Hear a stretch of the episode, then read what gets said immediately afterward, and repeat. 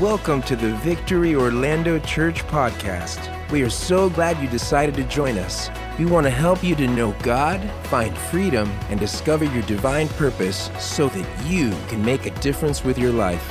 We pray this message encourages you, inspires you, brings you hope, and builds your faith. We're going to continue our series, what we've been calling family values. Let me hear you say family values. Family values. Y'all sound good today. Come on, family values. It's so important uh, what our values are, the things that are, we value in this life, the things that are kind of the guardrails in our lives. It's like going bumper bowling. Anybody ever been bumper bowling before? Praise God for the bumpers and the bowling alley because they keep your ball out of the gutter. They keep your ball in the place where you're going to score and knock down some pins. Come on. But without those bumpers, unless you're a professional or average bowler or decent bowler, there's a good chance you're going to miss the pins entirely and your ball's going to end up in the gutter. But the bumpers, baby, they keep your ball coming where it's going to score. And that's kind of like what values are in our lives. They make sure that our lives don't get into the gutter and miss the target entirely. The values help shape our lives and who we are and who we are becoming because it matters who we are while we live this life. So we've been talking about values, right? Our values matter. You know, in life, doors will open and doors will close, and not just the literal ones, figurative doors, you know, will open and close, and life is good, right? But life is also crazy. there's also chaotic moments, but then there's also moments where it's like everything is falling into order and you couldn't have planned it better yourself. But then, you know, there's moments in life where we grow older, life changes, come on, and sometimes we maximize opportunities, other times we miss opportunities. Sometimes we live with no regrets, and other times we're living with regrets or trying to pretend like we don't have regrets, but we do all have regrets, you know what I'm saying? And it's not to say bad things over your life life, it's just reality, you know. Um, but regardless of all of that, I think values, if we live with some godly values, it can help us through all of those things of life to be able to make it through the other side and come out on top. It's just that when we start to get values from other places outside of God, that that's where things start to get dicey. You know what I'm saying? Where we start to align our values with people maybe who don't know Christ or whatever, or we start to align values with people who are declaring things that are opposite of God, and then we still want God's results. Can we be real in the house today? It's like when we start living out an Ariana Grande song or a Taylor Swift song and then we want God's blessings on the other side. We want to live like the world, live however we want, and just squeeze God in for an hour on Sunday, as long as it doesn't interfere with my travel plans or anything else. Come on, we got to start to live with some godly values so that we can experience the very best of what God has for us. Come on, that's good for us, right? So we've been talking about this. How do we live this way? And I, I, think as you look at the very first church, when, when Jesus was here and he commissioned his disciples, and then Jesus ascended to heaven and he said, Okay, disciples, now it's your job. Go and preach the gospels. And from there, the very first church came out of, and they had some values that were formed and they lived out in the very first church. And so for us, we, as, as a church, right? We're part of that church. We've pulled some of our values from that very first church, from scriptural places. And so we've been talking about uh, um, our vision at Victory. Uh, our vision here at Victory is three parts, right? It's our purpose, our mission, and our values, the three parts of us. And, and um, so some of you have heard me say this over the last couple weeks. We've been saying it all together, and maybe you have it memorized, but the first part of our vision is our purpose. They're going to put it on the screen, so let's say it all together. It says, Our purpose is this we exist to reach people with the life giving message of Jesus and connect them to their purpose. That's why this church exists. Like everything we do is about that purpose. Now, it's good to know our purpose, and then our mission is the second part. Our mission defines how are we going to be successful in our purpose? How are we going to know if we, you know, like to use a sports term, how are we going to know if we scored? How are we going to know if we've gotten to the end zone? Well, it's through our mission. And our mission is this we, we accomplish our purpose by helping people to know God, to find freedom, discover their purpose, and make a difference. So, for us as a church, everything that we do fits into one of those four categories. So every time we decide, are we going to get involved in this? Are we going to start this ministry? Are we going to do this? Or, or whatever it is, are we going to spend money on this? If it doesn't fit into one of those four categories, we're not going to do it because we want to be very strategic. We want to be very purposeful about how we're doing uh, what we do and what we're investing in so that we can accomplish our purpose, right? So if it's not helping somebody to know God, if it's not helping someone to find freedom from our yesterdays, or if it's not helping someone to discover their purpose in life, and it's not helping someone make a difference in this world, then odds are we're probably not going to get involved in those things. Why? Because we want to be accomplishing our purpose. Isn't that good to know? So we know uh, we have our purpose, we have our mission, but then the third part is our values. Now, values are how do we, how are we when we're together? How do we behave while we're accomplishing the purpose? Because we can um, do some good things, but if we're just being crazy or we're gossiping or being hateful or whatever along the way, then we kind of lost the point. You know, it's like we can feed the whole world, and if we don't point people to Jesus, then they lose and we lose. Come on. So, how we are together really matters. I say it this way our values are who we are and who we will be. It's who we, a decision we make right now. This is who I'm going to be. But as I grow older, every day I'm going to become these values as well. So, we have our values, and they define how are we going to be while we're accomplishing our purpose. And we have seven values here at the church. We've been teaching on them through this series. Number one, our most important value is everything we do comes from the love of God that He's poured out in our life is we're motivated by the love of God that's in our hearts. Our other values, they'll have them on the screen, is unity. We protect the vision of Victory Orlando Church. Family, we're better together. If you know them, you can say them with me. Generosity, we live to give. Compassion, we're a local church with a global vision teachability. We have a desire to learn and a willingness to grow and fun. My favorite, we love what we do. Come on. It's it's fun to have fun. That's why it's fun. Today, uh, I want to talk about this value of compassion. We're a local church with a global vision. If you missed any of the other weeks, they're available on our podcast, anywhere, any platform you listen to them on, or on our YouTube channel there as well. But compassion, we're a local church with a global vision. That just means that we're local. We're here in East Orlando, baby. We representing on the east side. Come on, that's good.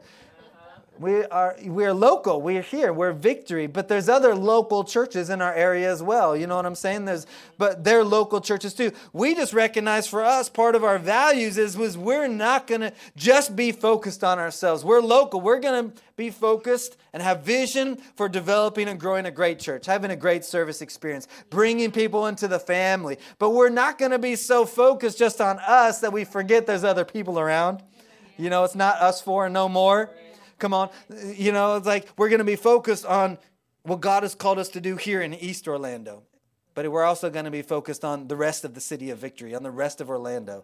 And we're going to be focused on what God is doing around our state, but we're also going to be focused on what God is doing globally. Like it's it's so important that we know what God has called us to do in our city, but what God has also called us to do around the world. So that's why we talk about uh, you know outreach here in our city and feeding people and doing all of those things. That's why we talk about you know growing out of this facility and being in a bigger one. That's why we talk about what God is doing around the world, right? And building churches in Africa and rescue homes and, and water wells in Southeast Asia because we're a local church. We're, we're passionate about our city. We're, you know, invested into what God is doing here and we invest around the world. We're a local church with a global vision.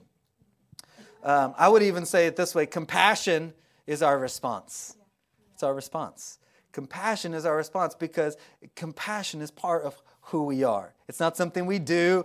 Compassion is not like a job where I clock in and then I clock out. Okay, I did a compassionate thing and now I'm done for the day. No, compassion is who we are. It's part of, it's part of our, our nature, our characteristics. It's not something I do simply in a moment.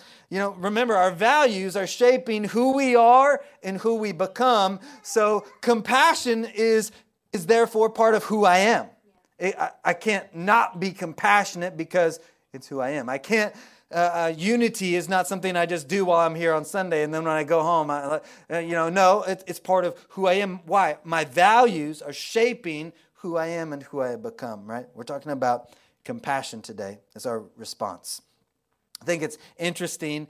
Um, how people think about compassion because a lot of people like or are interested or celebrate the fact that there are people in churches who are compassionate. You know, people people like it when you talk about, yeah, we're going to build a church in Africa and that's great.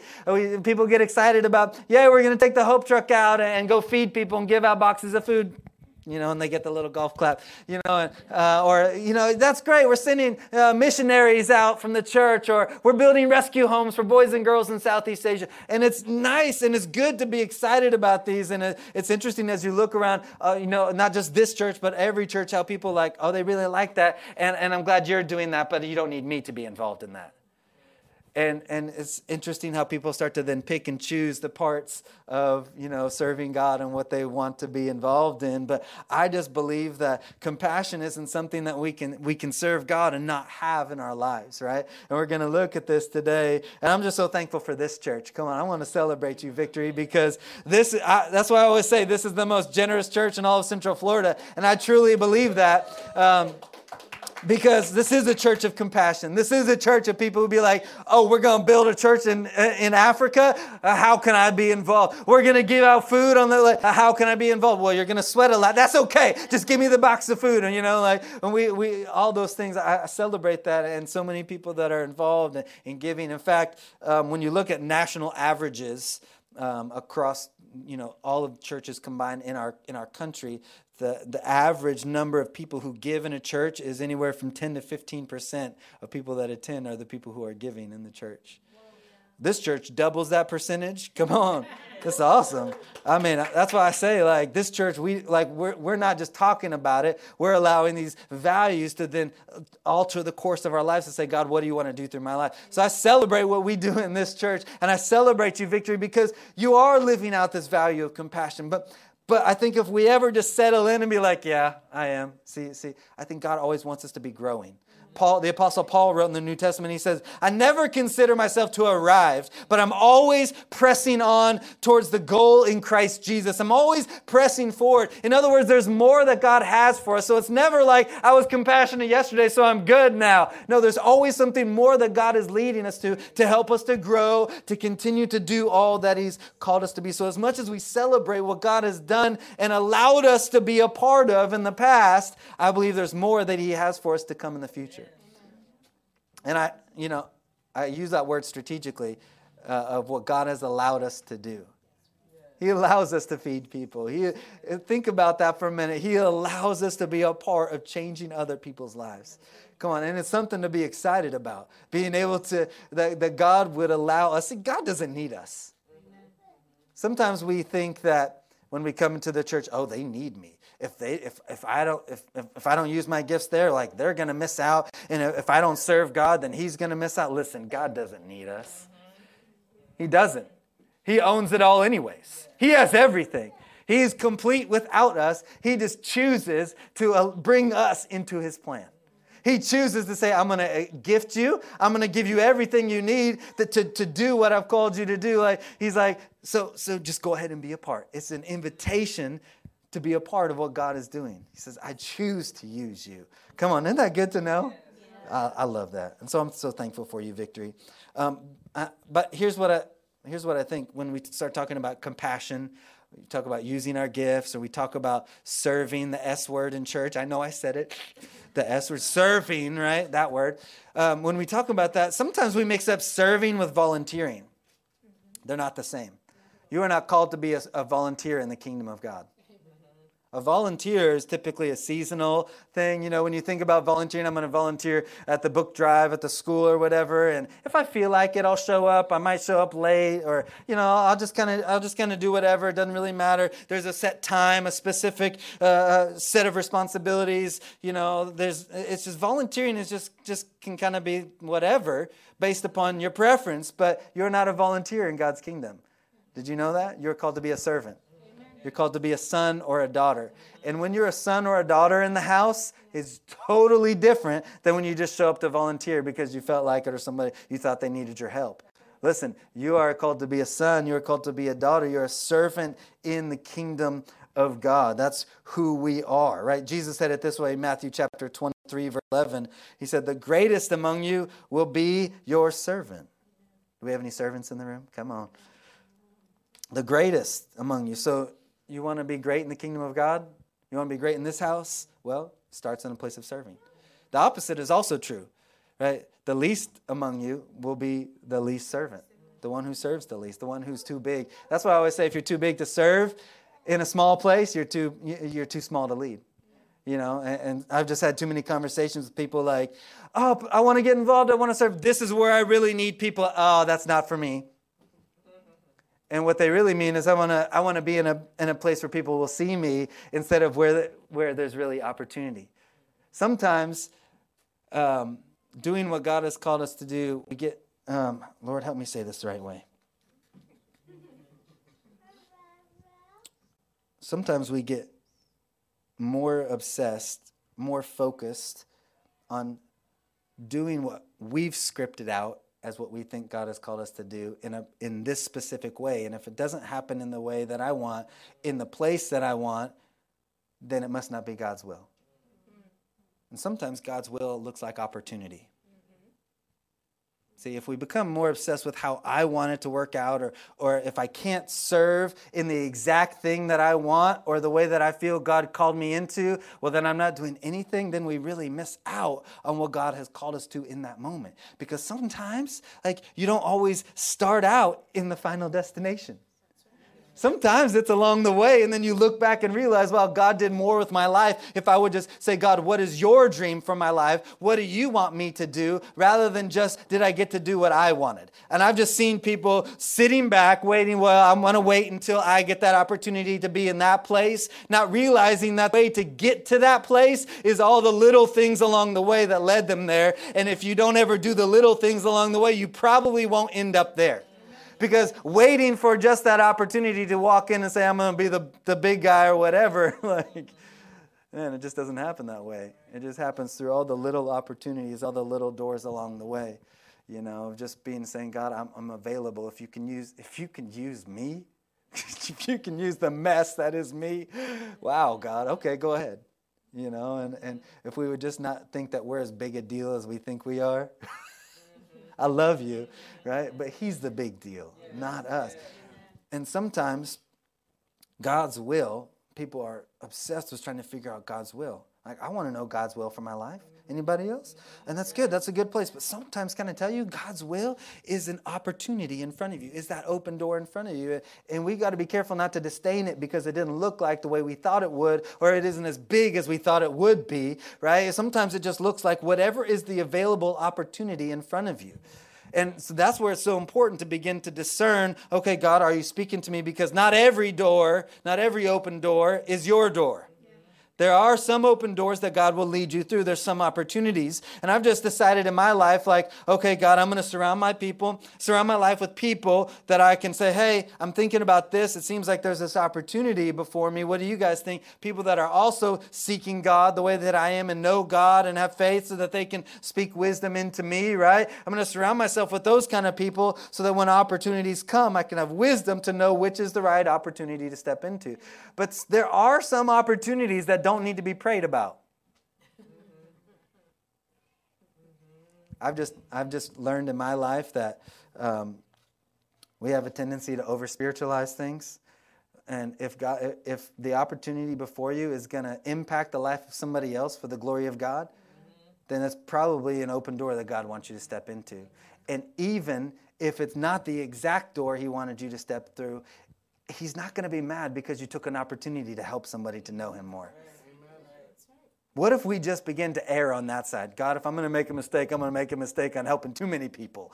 you know, like instead of just praying about every little thing, God, do you want me to help this person who's struggling at work today?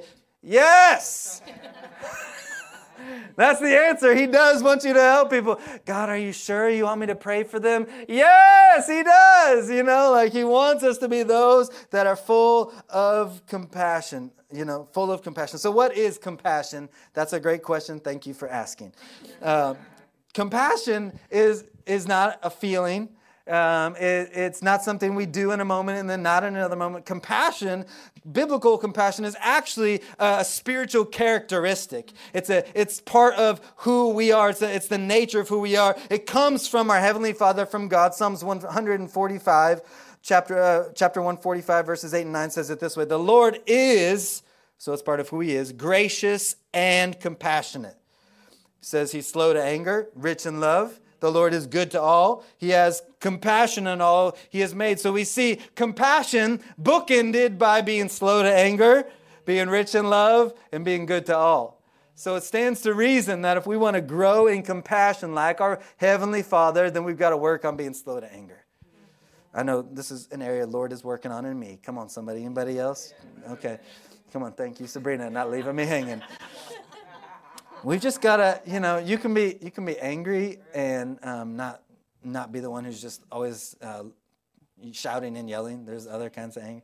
Scripture, Jesus was also angry and he did not enter into sin. So that's a whole another message. Let's not get into that. But can, can we just like grow and like be slow to anger?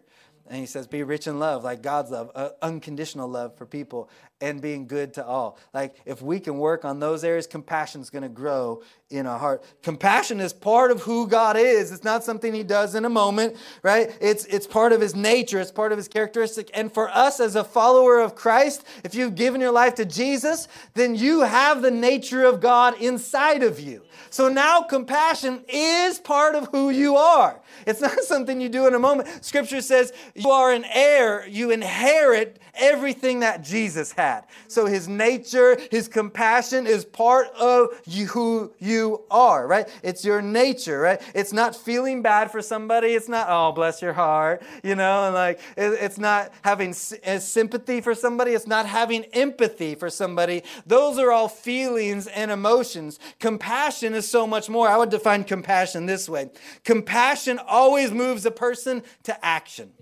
Compassion moves a person from being a spectator to being a participant, right? From observation to participation. That is godly compassion. It's not a feeling, right? Because when I feel bad for somebody, I, it's too easy for me to be like, oh, I feel so bad for them,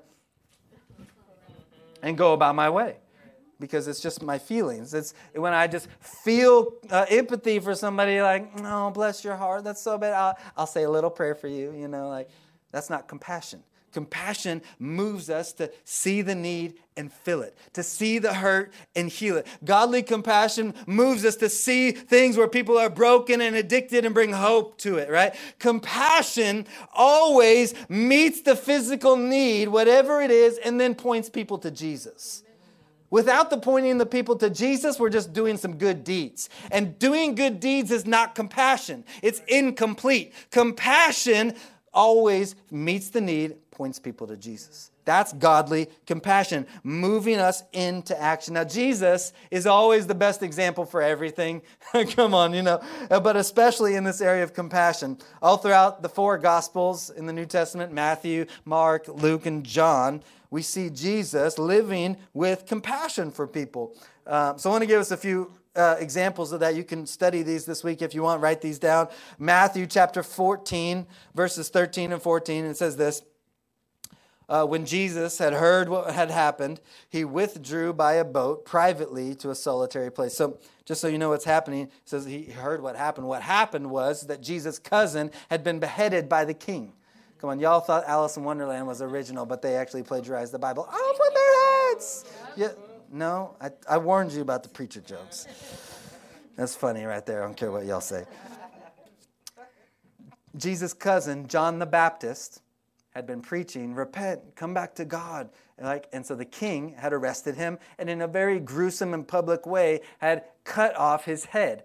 And Jesus, what happened was, Jesus is in the city preaching, healing people. Somebody comes and tells him this news hey, your cousin was just beheaded by the king. And Jesus, being a human, right? Man, he retreats to a private place. Like there's if you've ever lost somebody, then you know the pain that Jesus is experiencing in this moment where he's going to grieve and cry and mourn this loss. It says he, he's withdrawing from this place where he's ministering to people to be alone, to, to, to process this, to grieve. And, and here he is. It says, hearing of this, that Jesus was leaving, the crowds followed him on foot from the town. So I don't know if you've ever seen one of those Disney cartoons, come on, where you have the little dotted lines and one person is going this way, Jesus is trying to cross the sea, and the other people, the little dotted lines are going around the lake. You know, it's like that's what's happening. Jesus is trying to go be alone, and the people are following him around the lake. And, and here he is, right? And it says the, the crowds are following him. And when Jesus landed on the other side and the two little dotted lines came together, and he he saw a large crowd, he was frustrated and was like, You guys take care of this on yourselves, and walked away. Don't, don't let me get away with stuff like that. Come on now. This is an interactive experience. This is an open book test. It says he had compassion on them and healed their sick. So he saw people and not just was like, oh, you guys, you guys, but, but this is my time, guys. I'm, I'm grieving and mourning right now, and I'm sad right now. No, he saw people that needed help, and what did he do? He moved into action. He brought healing to those places. He said, Even though I'm hurting right now, what can I do to help you? What can I do to serve you? It's compassion. It moves us out of ourselves. We know that Jesus probably didn't want to serve people in that moment because he was serving people and was like, I'm outie, see ya, and left to be alone. He wanted to be alone. But yet, the compassion of God inside of him, who he was, naturally just decided, okay, I'm going to help people. Like there's something that happens when we begin to understand this is who we are, that compassion moves us beyond our feelings and emotions. Compassion moves us into action. See, this, I believe, is how you can overcome grief and sorrow, right? Is when you begin to get in your, when you're in your place of grief and pain and you begin to serve somebody else who's experiencing a similar pain, man, it begins to break those bondages off of you that want to pull you down into the pit of despair, right? It's how I believe you can overcome depression and anxiety. When you begin to say, I'm at my lowest, but there's somebody else around me who I can extend a hand to and, like, let's seek Jesus together. When you begin to get out of yourself, even in a place where you're hurting, where you should be focusing on yourself and say, you know what, I'm going to serve somebody else. It doesn't make sense to people, but I'm going to serve somebody when I need it the most. It just like, it, it kicks the doors wide open and allows God to come right in. You're opening the door of your life and saying, God, I can't do this. I need your healing. And there's something that attracts God so much to a person that said, that's willing to say, when I'm in pain, I'll give what I have to somebody else. Man, God is so attracted to that posture of your heart because you're living with compassion. I just know from my own life and my own experience. Many of you know part of my story. And um, when, when we lost our second daughter on Thanksgiving morning, is the day she passed away in 2008. Uh, and she was 48 days old. And um, man, it was the lowest point of my life being in that moment. And um, I just I remember she was in the NICU for um, for all those 48 days, and um, for some reason I understand the reason now. But she her room was all the way at the end of this hallway at the end of the NICU. Um, and if you've ever uh, been in a NICU, you know, usually they're big and there's hallways. And so I would walk down this hallway every day, multiple times. And in every room, there's a baby or a sick child and families and siblings all in there believing for a miracle every day I'm walking by seeing families and faces and all those things and, and, and just, you know, uh, and I remember so clearly after Gabby had passed and we had done all the things with the nurses and doctors and the documents and all the things that happened. And I'm walking down this hallway for what I thought was the last time and just, just at my lowest. And God speaks to me and he says, What about all these people? You're the healer. You're the one. Why are you asking me? You're all powerful, not me. He says, What about these people? Who's going to help them? And I just remember it so clearly. And um, over the next couple days, as I prayed about it, God spoke to me and He's like, You can stay focused on yourself and you will struggle and lose it all. Or you can get out of yourself and give from what you have. And God, I don't have anything. I'm so broken right now. I'm so hurting right now. You can give of yourself to somebody else who's struggling and healing will come. And so Heather and I made that decision. It wasn't easy. Yes, we cried, and no, it wasn't fair. But we made the decision you know what? Let's just see whatever we can do. If you can use this broken mess right now to help somebody else, okay. So we began to raise money, gave our own money, spend whatever we could, and we began to buy toys and, and presents for, for kids and, and get, gas cards, you know, and because when you're in the hospital every day and you're going to work and driving and like you use a lot of gas and you don't know how to feed your family because there's usually not that many restaurants closed. And this was before DoorDash or Uber Eats or any of that. We're buying gift cards and, and just you have, you know, oftentimes you have other little kids that are with you that aren't sick. And so we bought toys for them, just whatever we could. And the nurses and the doctors, they let us bring our little red wagon down the hall and we just did anything we could to give to these families just in that place where we were, where we needed help so badly. And, and I'm just telling you this because it was that place, I believe, that opened the door for healing to begin to flow in our lives. You know, the studies are is when you lose a child, 80% of marriages end up in divorce. And I'm just here to tell you, it's not anything, it's the grace of God. It's the grace of God when we're willing to say, you know what, God, okay, I'll serve somebody. I'll serve somebody in the midst of what I'm going through. It just opens the door for God to do amazing things in your life. It flings the door open. Compassion. We see it again in Matthew chapter 20. Um, there's two guys who are blind. They're sitting by the side of the road and they're just begging every day. But they hear about Jesus. There's this guy, Jesus, and he heals people. And then one day they hear Jesus is going to walk down this road on his way to the next town. So they're like, you know what, Jesus, heal me. Yo, Jesus. They're trying to get his attention, shouting. And all the other people who can see are like, be quiet. He doesn't want to help you. He's too important for you. And they're telling him, like, but these guys, these dudes, they just start shouting louder, Jesus! So they're just shouting, shouting. And finally, Jesus, like, he must have heard them, and because he, he walked right up to these guys. I love Matthew chapter 20, verse 34. Jesus had compassion on them. He saw their need and he gets involved. He touched their eyes and immediately they received their sight and they followed him, right? So Jesus didn't simply feel bad for them. He saw that they were blind, they couldn't see, and he's like, you know what? Not only am I going to see it, but I'm going to get right in the midst of it with you. He brought healing to their situation and it caused them to follow him. So we see he met the physical need and brought them closer to God. Come on, this is compassion. We see it again, Luke chapter 7. There was a widow. She lost her husband, and then her son dies. Man, she's losing. She's lost everything. And it says all those in her town, all those close to her, they were mourning and crying together. They had circled around this woman, and it says they were taking the body out of the city towards the grave. And then Jesus decides to come to her town. So they're literally walking to the grave with this dead boy, and Jesus comes by. Says, When the Lord saw her, his heart went out to her. And that's where a lot of people stop. Oh, Bless your heart. Lord, help them. The Lord sent you to help them. How many of y'all know the Lord can do things on his own, but the Lord chooses to use people to help other people? Come on. Like his heart went out to her and then he gets involved. He said to her, Don't cry. He sees the loss, he has compassion, and he begins to bring healing to a dead place. He went up and touched the bier where they were carrying the dead body, and the bear stood still. And he said, Young man, I say to you, get up. The dead man sat up. Can you imagine the people like, y'all would be freaked out. Some of y'all would be running and be like, I don't know what's happening. But like the dead man sat up and began to talk, and Jesus gave him back to his mother. Come on. Compassion caused Jesus to see the woman's pain, to get involved and bring life to dead places. That's what compassion does. And I, I, I love that Jesus didn't like weigh out the pros and cons with his disciples. Hey, guys, uh, are, are we too busy? I know we got somewhere to be. You know, okay, Lord, should I help this woman who's struggling right now? He didn't do that. It was just like it's a foregone conclusion. If I see somebody, I'm going to help them. There was no debate. There was no, it was just whatever. It was just, it was a natural outflow of who he was. And that's what compassion is. That's what it's meant to be in our lives. It's this natural outflow. That's why you, have heard me say before, and I'll, I'll probably never stop saying, but we, uh, the church does not exist for us. We are the church, and we exist for the world. Come on, somebody. Like, it's not a social club. Like we exist for people who are hurting and broken. So let's never get to the place when we see somebody new come in where we're like, Did you see them?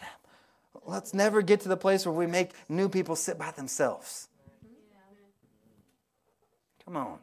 Come on. Let's never, you know, uh, just a couple weeks ago, there was a guy that came and um, I was talking to him afterwards, um, and, and um, he was just telling me, he was like, I forgot what it felt like because I've been weighed down for so long. I forgot what it could feel like to lay my burdens down. And he's like, when I came in, like I was just so weighed down. I was so burdened down by everything in life. And he's like, something happened while I was in the house today, and I like I, I feel like I, I'm light again. Like I, I feel like I can I can breathe again. Come on, that's what the church exists for. And let's never get so spiritual or so involved in just what we can give for ourselves that we miss out on those moments. Because it's those moments that put wind in your sails. It's those moments where you're like, ah, this is awesome. That's what we exist for to reach people with the message of Jesus and connect them to their purpose. That's why it's so important for us to never to forget that or overlook those moments. Come on, that's why we exist. So I want to give us real quick today before we head out of here three keys that I think will help us to live with more compassion. Come on, isn't that important to know? Like how can we develop more compassion and let it flow out of our lives? Three keys. If you're taking notes, hopefully you'll write these down. The first one is this. Compassion requires passion. It requires passion. Even how you spell the word requires passion. If you take passion out of compassion, all you have is calm. It's incomplete. And that's where a lot of Christians are. That's where a lot of followers of Jesus are, is incomplete. Because they're picking and choosing the parts of God they want to serve and the parts they don't we are called into fullness. The fullness of God is what He wants us to grow into. So we don't pick and choose the little parts of God that are okay, that don't upset the system, that don't get us out of our comfort zone. Can I just tell you, Jesus said, He said it this way if you want to follow me, take up, deny yourself, take up your cross, then you can follow me. Think about the cross for a moment and the horrific scene that that was. Whew. And that's the life Jesus calls us into. So welcome. Isn't that good to know? Like, but there's there's this there's this there's this thing like sometimes like we want to pick and choose, and I think God is bringing us back to this place where we have this spiritual defibrillator moment. You know, like where the Holy Spirit is like charge. You know, and like he brings that. Some of us need that jolt of passion back into our spirit. We need this jolt back into our faith to realize like it is a thrill to serve God. It is just, there's nothing better in this life that you can do and experience other than serving God. Like, if that's all you get to do in life, it is the best thing. There's nothing better that you will do than serving God. And sometimes we just need to get back to this place where we just remember what a joy and what a thrill it is to serve God. Come on. I, think that's why scripture says, I was glad when they said, Let's go to the house of the Lord. Come on. Enter into his presence with thanksgiving and into his courts with praise. And, you know, sometimes we enter into his courts with, Oh, God. I don't know what I'm going to do. right? I mean, I'm guilty of it too. Come on. And it's just getting back to this point of like, God, you are good. Forget about everything else. Like, He is good and He's for you. Like it is a thrill. I think that's why it says make a joyful noise to the Lord. Let everything that has breath praise the Lord. Come on, that's why that's why we don't patty cake and worship a little bit. Now, don't confuse worshiping my style with somebody else's style. Worship is not about style. Worship is about the attitude of the heart, the posture of the heart, you know. So you don't have to worship like me, you don't have to worship like Cass. I can't sing like Cass, you know, like uh, you don't have to worship like Grant. He worships in his style. It's not style, it's the attitude of the heart. But it's, it's, it's all or, or, or, nothing. It's like, God, it is a thrill. You know, my favorite day of the week is Sunday. Of course it is. You're the pastor. You love Sunday. It's not because of what you think. Sunday is just the day that I get to interact and impact the most number of people. But Monday, Tuesday, Wednesday, Thursday, Friday, Saturday, all the other days are just as good of a days to like serve God. God, can you use my life today? Where do you want me to go? What do you want me to do? Like just realizing if we can get back to this place where it's just a joy to serve God, then it's not a burden to love people who are unlovable. Then it's not a burden to forgive people who are unforgivable. Then it's not a burden to, to give of our finances or to serve somebody else with our time or whatever it is, because it's just, I'm not doing it for anything other than to serve the creator of the universe. It's a, come on, this is a good day to serve God. Anybody agree with me today? Come on. It's a, it's just a good day. What if when you woke up and you put your feet on the floor then in the morning, you just realize, like, okay, God, you gave me breath today. Come on. It's a good day for breakthrough. Today's a good day for favor. Come on. Uh, uh, like, it's a good day to expect a miracle. Come on. It's a good day for something good to happen to you. And it's not semantics. It's not just looking on the bright side. It's just realizing, like, if God be for you, what could be against you? There will be things come at you in life, But so what? What is it going to do to you? You can't mess with a person who's just decided I'm in a win-win situation. Mm-hmm. You know, it's just, just what it is. I love what Psalms chapter 100, verse 1 and 2 says, Shout for joy to the Lord, all the earth. Worship the Lord with gladness. Come before him with joyful songs. Come on. We're not, we just need that, we need to get that injection back into our spirit, some, some joy, some faith. And because sometimes we get hurt by people sometimes on purpose, sometimes on accident. Sometimes we're let down, or sometimes our heart becomes hard or indifferent, or, or, or, whatever it is. Some of us are just chilling in our pots. That's an example from a few weeks ago. We're just hanging out in our pots. Everything looks good on the outside, but on the inside, our roots are drying up. We weren't meant to live in the pot, but we want to keep up the appearances. Can I tell you, you are not called to a life to just keep the lights on and keep appearances up. Come on, you're meant to bust out of that pot, let your roots grow down deep so that you can flourish, so that you can thrive. You are meant to excel and go far beyond. You're meant to dream again. Come on, somebody. God, uh, we, we, but it's in that place where we just dwell on the hurt and the pain and the whatever. We stay in our pots or, or we think we're good enough on our own. We're keeping up appearances. It's in that place that squeeze the passion for serving God in an excellent way out of us happens. And I believe God wants to just give some faith back into you, some joy back into your spirit today. We're not volunteering, we're not doing a job, we're serving the one true God with passion. Amen. Come on, I, and I know, I know uh, the lie the devil brings the moment we talk about serving. Oh, the church must need my help. You know, the the church must be in trouble. I guess I'll help. You know, God, I really don't want to, but I guess he, he pastor talks good enough today, so I might as well. You know, like that's not helping you. It's not helping me, and it's not helping God. Come on. You know, like we're just we're passionate about serving God, you know, and I, I, I always say this when people say stuff like that the church is doing fine. Amen. The church is moving forward. We're going to accomplish our purpose. It's just, would, it just would be better if you were involved we have teams that serve. I mean, you're sitting in chairs today that were sanitized because of our cleaning team. We, you have words on the screen, Church is streaming because of people that are serving. Your kids are learning Jesus on their level because of people that. Well, church is doing fine. It'll just be better if you were involved. You know, could, could we reach more people if more people served? Yes. Yes, we could reach more people in our city. We could feed more people in our city if more people served right? We could reach more boys and girls. We could reach more teenagers if more people were serving. We could, you know, we could build more churches in Africa if more people were giving. We could, we could, you know, buy buildings or buy more hope trucks or whatever if more people were giving. It's just the reality. We could do more. We could reach more people if more people were involved. But we're going to do with whatever God gives us. Whatever. That's why I always say the, the vision of the church moves forward at the speed of our involvement and of our giving. So that way we don't get into a pressure situation where we have to make decisions out of pressure rather no, well, this is, this is the resource that's available to us, so that's what we're going to do. We're going to keep doing what God has called us to do. It would just be better if you were involved. Come on, somebody. That's why it's important.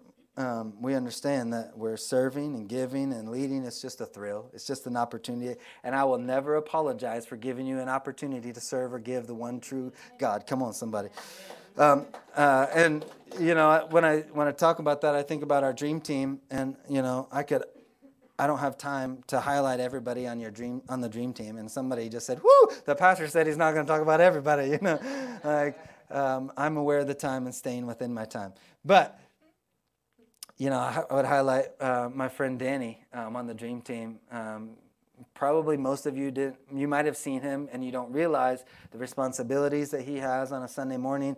But what's unique about danny is that danny lives these values out. Danny doesn't come in and be like well that's not my job it's not in my job description so somebody else will take care of it. No danny's the first one to like what oh that needs to be done and he'll be the first one to do it before you can even think about who can get involved. Danny's already taking care of it. He's sure it's making it happen. Like he's living out this value of compassion. And not just here because just like all of us, Danny, he, he works a full time plus job. You know, he has things to do. And it's not just here he's living those values. His whole life is about living this value out. And I'm so thankful for people in the house like Danny. And when you see him today, just make sure you just thank him for what he does. And then follow up with this question How can I get involved? Come on, somebody.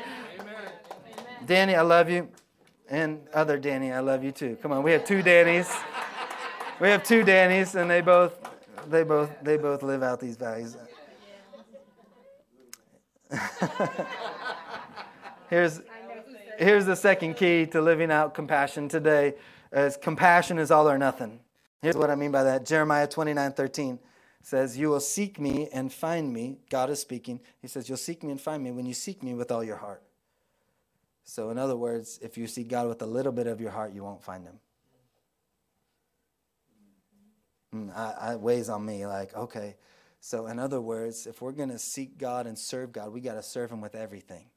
We got to serve Him with everything, not just with our little 75 minutes on a Sunday morning. It's all or nothing, baby. It's everything. So don't just try to serve God a little bit, serve Him with everything. And I would say it this way serve, what does that mean? Well, serve God with everything you have control over. Serve God with everything under your authority. You have control over some things, not everything, but you have control over some things. And whatever you have control over your marriage, your family, your time, your finances, your body, your mind, your energy, whatever you have control over, serve Him with that, right? And it, it's not to be manipulative. It's not to manipulate people or create a dictatorship in your home. Come on, somebody. It's just, um, it, it, would actually, would say it this way, is, is to uh, prophesy.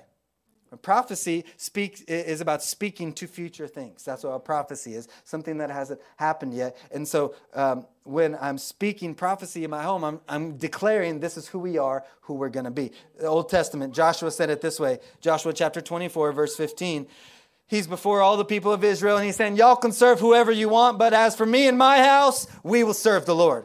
It's a prophetic moment to say, whatever happens in my house, we're going to serve God with whatever comes our way. And he was just talking about what the future would be for his family. And that's what we need. I'm praying for men and women to rise up and to speak some prophecy over their marriage and over their family and over their kids because the world would tell you, like, if, if somebody's struggling and having a problem, well, they're just doing so terrible. And they talk about their problems and they only speak death to the things, not realizing that they're speaking speaking to the future and creating death in the future. God said there's power of life and death in your tongue. And I just choose to be the one. I'm going to speak life to things. I'm going to, faith is speaking to something that is not as though it is. So instead of just saying how bad things are and things will just never change and their kids are just driving them crazy, I'm just going to start speaking to the future and saying, My kids will be mighty upon this earth. My kids will serve God all the days of their life. Hey, but your kids are on drugs. No, my kids are serving God. Uh, my kids are not doing drugs, but just using that example. Right? Um, uh, we just we just got to begin to prophesy to some things, you know. Like so, if you know if you're a husband or a wife, you know, just start to prophesy over your marriage. I will serve God I will serve my spouse the same way I serve God. I will love my spouse the same way Christ loved me. And I just begin to prophesy to yourself, but Pastor, you don't know how difficult my spouse is. You don't, you don't know. They don't even reciprocate when I try to serve them or love them this way. It ain't about that. Prophesy to the, uh, our, our, marriage is strong. Our marriage is founded on the, go- on the gospel. Our, our, our, our, marriage is an example to other marriages. Like, we're going to be this kind of family. As for me and my house, we will serve the Lord. It's prophecy. It's speaking into the future things. Even though it doesn't look like it, I can see it through eyes of faith that it is. So if you have you have authority in your marriage, not control to control your spouse, but you have authority to speak prophecy in your marriage. If you're so if you're married, do that. If you're not married and you're a child, a son or a daughter or a teenager living in the house, you probably don't have authority over everything. But you do have authority over some things. And what are those things? Your attitudes, your responses, how you serve the Lord. You have authority over some things. So serve God with those things. Serve God with whatever you have control over, right? What about your body? Serve God with your body. People are serving themselves with their bodies these days. We choose, as for me and my house, we will serve the Lord. What about your mind? Serve God with your mind, your time, your relationships. Let's get personal. What about your finances? You have control over your finances, don't you? Nobody can walk up to you and be like, I'm going to control your finances. Like, them are fighting words. Come on, let's go. You know what I'm saying? Uh, you are ridiculously in control of your life. You're in control of your finances. What about serving God with your finances? Here's a quick test to find out what you're serving God with, or serving your finances with. What shows up the most in your bank statement? Where does your money go first? Two indicators what you're serving with your finances. What about with your time? Well, Pastor, I just don't have enough time. Well, whose fault is that? We all have the same amount of time. We all have the same amount of time. So, how are you using yours? It's just that so often we try to um, we, we commit ourselves to so many things so many causes, so many injustices, that then we've given so much of ourselves to everything else that when God calls us to do something, we have nothing left of ourselves to even show love to those around us because we're so committed to so many other things. What if we just said, God, I'm going to commit to your things first? I'm going to commit to serving what you're calling me to do before to anything else. And it's not to say causes, injustices, and things in life aren't important. There are things that God will call you into, but like as one person, you cannot answer them all. You don't even have enough emotional capacity to deal with all of the things. That's why depression is slipping in so much because we have access to so many things that is robbing us of the passion and of the focus that God has has called us into to the injustice that He's called us to heal. Come on, come on. We've got to serve God with everything and not just say, well, I don't have enough of that. No, we are ridiculously in, in control of our lives in our schedule. So, what if we started serving God with our time and our energy rather than letting somebody else steal it or waste it on other things? You think about what if we even get smaller into the not as big of things? What about like your car? You don't have just a car to go places or to look good while you're driving down 50, like, hey, you know, you have a car not just for you, but to take people places. Have you ever looked at your the empty seats in your car in the morning on your way to church? What if God gave you that car that's bigger than your family so you could bring somebody else with you. Come on. What if we started serving God with everything? Come on. We're talking about keys to living with compassion. Number one, compassion requires passion. Number two, compassion is all or nothing. Here's the last one today. Um, we serve God by serving others. That's compassion. We serve God by serving others. You can't say you serve God and not serve people. I want to show you in Scripture, Matthew chapter 25, verse 31. Here, Jesus, he's, he's in a, a, a, private session with his disciples, a master class with Jesus, if you will, right? He's teaching his disciples. And, in chapter 24, they ask him, Jesus, tell us what the end times will be like uh, right before you come back. And so Jesus is like, all right, you guys want to know? So he spends a whole chapter of the Bible telling them what the end times will be like. And then in chapter 25, he says, he continues teaching them on what things will be like. And then he gets to his first close, right? Because every good preacher has multiple closes. Come on, somebody. Um, Matthew chapter 25, verse 31, he's talking about the end times and what things will be like. He says, When the Son of Man comes back, so he's talking about when Jesus comes back, the second coming of Jesus, right? He says, and all of his angels with him. Now, that's an interesting statement. I don't know how many angels are in heaven, but it's a lot. The book of Revelation talks about there's 10,000 upon 10,000 angels around the throne worshiping. That's a 100 million. it's a lot of angels. And Jesus saying, When I come back with all my angels, I don't know how many is, but that's a lot. He says, and he, and he will sit upon his glorious throne, and all the nations will be gathered before him. Can you picture that? All the nations gathered around the throne and all the angels. And it says he will separate people one from another as a shepherd separates the sheep from the goats. And he will put the sheep on his right and the goats on his left. So in that day, there is a separation. There's a separation that's coming. And imagine that moment you're standing before the Lord and He starts to move some, I want you over here, and some over here. And some people are like, Jesus, you want me over there? And He's like, No, I want you over there. You know, like there's a separation coming. And He begins then to tell us what is the cause for the separation or what decides which side I'm on. He says, Then the king will say to those on his right, Come you who are blessed by my Father, take your inheritance, the kingdom prepared for you since the creation of the world. For I was hungry, and you gave me something to eat. I was thirsty, and you gave me something to drink. I was a stranger, and you invited me in. I needed clothes, and you clothed me. I was sick, and you looked after me. I was in prison, and you came to visit me. Now imagine you're one of these ones on the right. And honestly, that's my prayer for each and every one of us that we would be those that Jesus says, Come on, come on, I have an inheritance for you. I have a blessing for you, right? And, and you're standing there on the right, and Jesus saying, and you're like, Jesus, I just, I just got here. I didn't bring you no Big Mac. I didn't bring you no fries. What are you talking about? Like, I'll give you my shirt, Jesus, but I hadn't done anything for you. What are you talking about? And these sheep are there trying to figure out what Jesus is talking about. And they said, Lord, when did we see you hungry and feed you? When were you thirsty and we gave you something to drink? When did we see you a stranger and invite you in or needing clothes and clothes and clothe you? When did we see you sick and in prison and go visit you? They're trying to figure out what's happening because these sheep, they were doing these things. Jesus is highlighting, like, hey, y'all were living with compassion, you're doing these things. But apparently, the sheep didn't see it as a way to earn God's approval. They didn't see living with compassion and helping people and serving people as a way to earn salvation or to make God happy with them. Apparently, they just it's just something they did without even realizing it because they're like, Jesus, when did we do this for you? We didn't do it. And Jesus said, Whenever you did it for one of the least of these brothers and sisters of mine, you did it for me.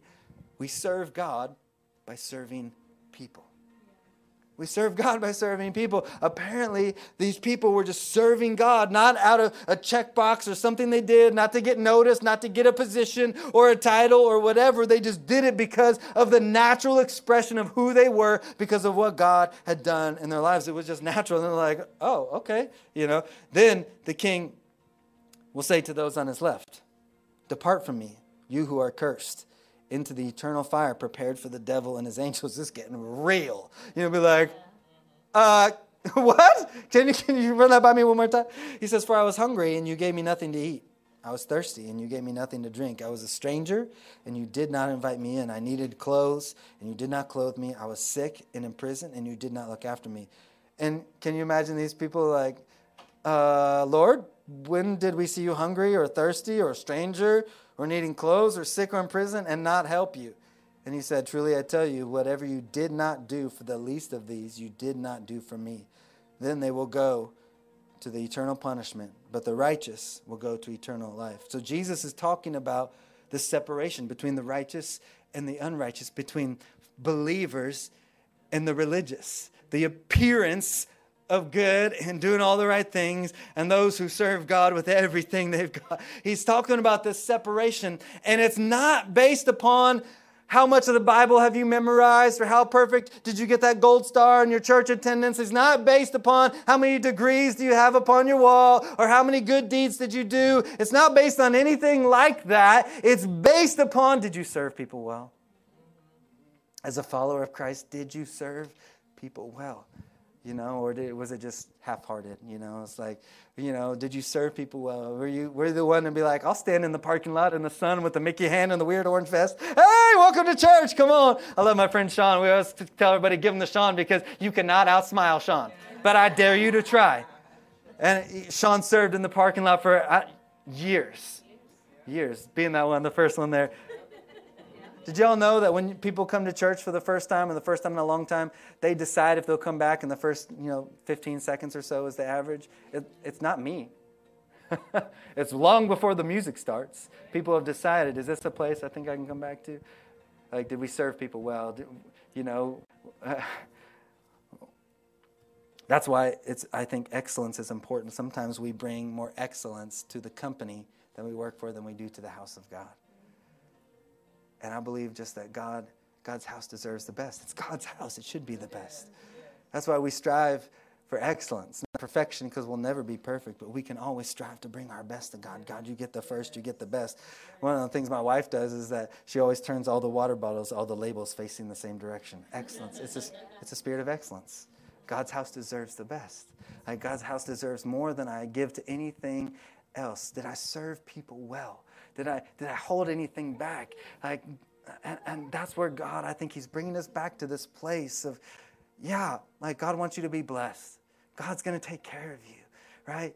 But I love the fact that Jesus' invitation here is not based on how good you are or how put together your life is or, or how qualified do you think you are or what, it's not title or position, but it's just were you willing to serve people with everything you had? We serve God by serving people.